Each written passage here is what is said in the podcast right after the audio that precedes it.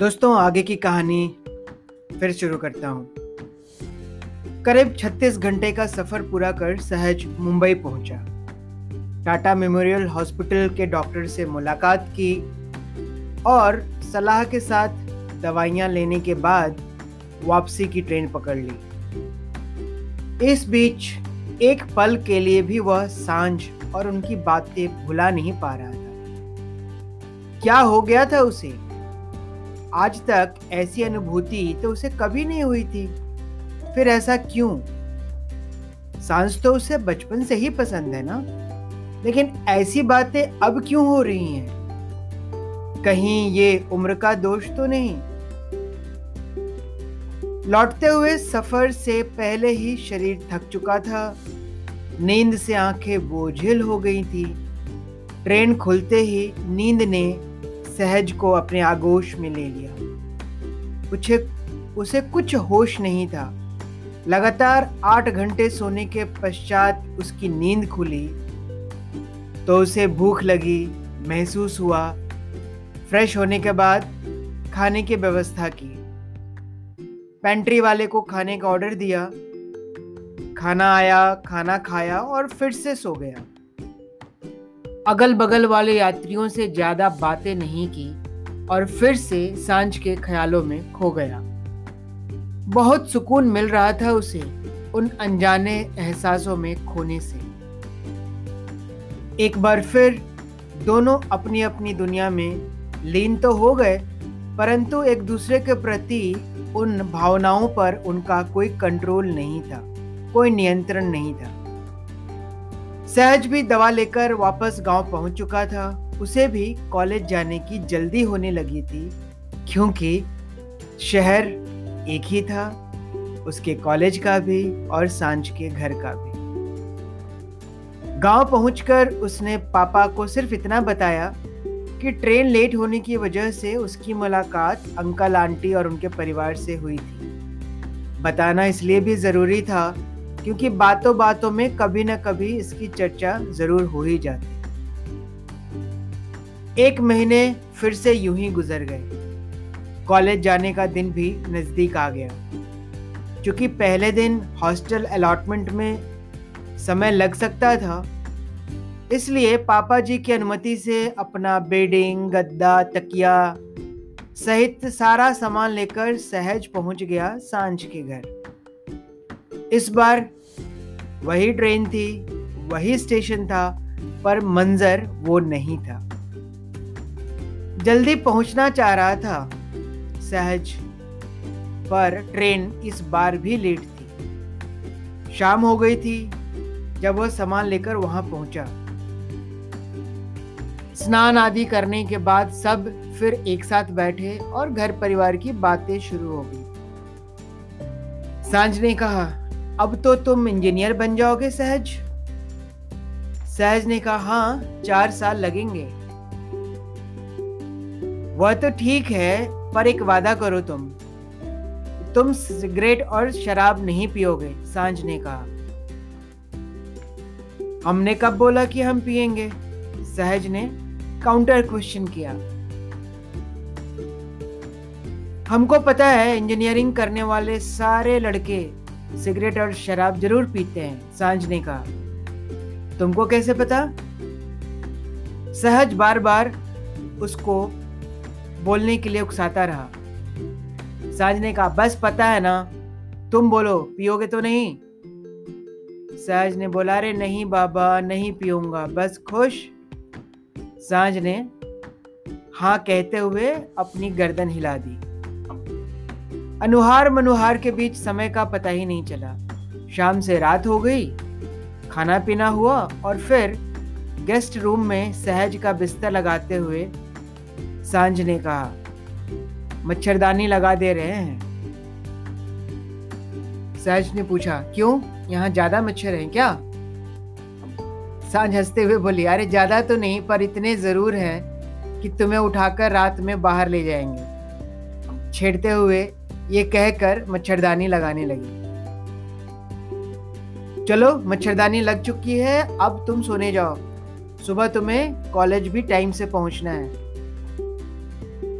सहज को तो मन था कि कुछ और समय बैठे और बातें करें, पर घर का डिसिप्लिन नहीं तोड़ना चाहती थी साँझ।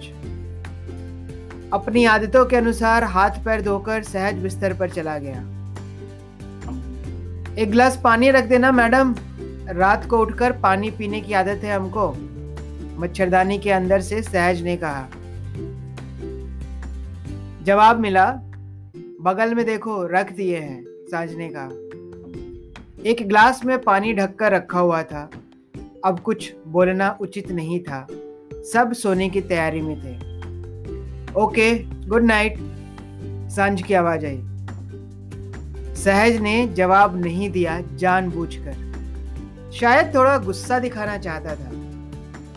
अब हर तरफ़ शांति ही शांति थी। सहज के मन में एक बात थी कि शायद सबके सोने के बाद चुपके से साँझ उसके पास आएगी और उसे छेड़ेगी। पर ऐसा बिल्कुल नहीं हुआ। इंतज़ार करते करते उससे कब नींद आ गई पता ही नहीं चला। नारी और पुरुष मनोविज्ञान के अनुसार यही तो भिन्नता होती है। दोनों एक मत है, पर दोनों की अभिव्यक्ति और प्रतिक्रियाओं के तरीके अलग अलग हैं। सहज यह सोच रहा है कि साँझ अपनी चाहत से वशीभूत होकर पारिवारिक दहलीज पार करके उसके पास ज़रूर आएगी। वहीं साँझ के लिए तो वह कब का उसका हो चुका था? उसे कुछ अलग करके दिखाने की ज़रूरत ही नहीं थी। अभी सुबह नहीं हुई थी। अंधेरा अभी भी क्षितिज पर हावी था, पर सहज की नींद खुल चुकी थी। उसे अभी भी इंतज़ार था साँझ के आने का। खुद को जबरन सुला रहा था ताकि उसका इंतज़ार खत्म हो। घड़ी तो नहीं देखी उसने। पर कुछ हलचल होने की अनुभूति हुई कमरे में। उससे लगा कि कोई आया है कमरे में। साँसें थामकर वह लेटा रहा। कुछ क्षण ऐसे ही बीत गए। सहसा एहसास हुआ कि किसी ने उसे छुआ है। जब इंसान किसी गहरे एहसास में डूब जाता है तो उसे सब कुछ वैसा ही दिखता है, जैसे वह देखना चाहता है। सहज भी साँझ मय हो चुका था और उसे चारों तरफ़ उसी की अनुभूति हो रही थी, जबकि असलियत में ऐसा कुछ भी नहीं था। धीरे धीरे प्रभात बेला मुखरित होने लगी थी। सब उठने लगे थे। गुड मॉर्निंग सहज, अब उठ जाओ। मच्छरदानी खोलते हुए एक मुस्कान के साथ साँझ ने कहा। गुड मॉर्निंग एक सड़े हुए आवाज़ में आँखें खोलते हुए सहज ने कहा। सहज तुरंत, साँझ तुरंत भाप गई। उठते उठते मूड क्यों खराब है तुम्हारा? क्या हुआ? साँझ ने पूछा। कुछ नहीं, बस ऐसे ही, साँझ ने फिर सड़े से आवाज़ में जवाब दिया। बोलना तो यह चाह रहा था कि रात भर मैंने तुम्हारा इंतज़ार किया क्या दस सेकंड के लिए भी नहीं आ सकती थी मेरे पास? पर कुछ भी पूछ नहीं पाया। अब बारी साँझ की थी। तुमने तो पानी भी नहीं पिया सहज। गिलास उठाते हुए साँझ ने पूछा और आँखों की तरफ़ देखते हुए इशारों में फुर पूछा कि क्यों नाराज़ है वो? भगवान बुद्ध ने बिल्कुल सही कहा है। सारे दुखों का कारण है अपेक्षाएँ और उम्मीदें। यहाँ भी वही हुआ था। बिना गलती के साँझ को सहज का गुस्सा दिख रहा था। समझ तो वो गई थी, पर उसे सहज को मनाना भी आता था। चलो अब मूड ठीक करो और ये चाय पियो। हम बनाए हैं। तुम्हारे लिए, धीरे से उसने कान में कहा। सहज का मूड ठीक हो गया। ये मुस्कान भी ना बहुत ही अजीब चीज़ है। मुस्कुराते हुए उसने कहा, चलो ठीक है मूड मतलब अब ठीक हो गया मूड मेरा। दोनों ने एक दूसरे को देखा और कट्टी फिर से दोस्ती में बदल गई। अपने आप को दोनों बड़ा समझदार और व्यस्क समझते थे, पर थे दोनों ही नादान। साँझ ज़्यादा समझदार थी और सहज, सरल था, परंतु बिल्कुल ढक्कन। लड़कियाँ तो वैसे भी लड़कों से पहले समझदार हो जाती हैं। यह बात उनको पता होती है, पर लड़कों को नहीं। पर वे बहुत आसानी से लड़कों के मन के भावों को पढ़ लेती हैं और समझ भी लेती हैं। साँझ तो वैसे भी काफ़ी समझदार थी। और झगड़ा था ही कहा? गुस्सा भी खत्म हो चुका था। साँझ नाश्ता बनाने किचन में चली गई और बाकी लोग अपने दैनिक स्नान आदि कार्यों में लग गए। लगभग आठ बज गए थे। सभी लोग तैयार हो चुके थे। मम्मी, पापा, सहज सब रेडी थे। साँझ ने आवाज़ लगाई, चलो सब कोई आ जाओ। मम्मी, पापा, सहज आ जाओ आ जाओ। सब के लिए नाश्ता तैयार है। सब नाश्ते के लिए डाइनिंग टेबल पे बैठ गए। पूरी सब्ज़ी और सूजी का गरम गरम हलवा प्लेट में सुसज्जित था। सब खाने लगे और दोनों बहनें पूरी तलकर परोसने लगी। तुम तो बहुत अच्छा खाना बना लेती हो, साँझ, सहज ने तारीफ़ करते हुए बोला। केक खाकर तुमको पता नहीं लगा था क्या? वो भी तो हम ही बनाए थे, साँझ ने कहा। हाँ हाँ सही बात, तुम अच्छा बनाती हो। चलो, तुम लोग भी नाश्ता करो, मुझे भी जाना है। फटाफट नाश्ता करके चाय बनाने में जुट गई साँझ। चाय पीकर जाना, बना रहे हैं, ऑर्डर माया मैडम का। ठीक है ठीक है। तब तक सारे कपड़े और चप्पल वगैरह पैक कर लेते हैं। आदेश की स्वीकृति भी आ गई। अब हॉस्टल जाने का समय हो चुका था। प्रणाम करके सारा सामान घर के गेट पर लाया जा चुका था।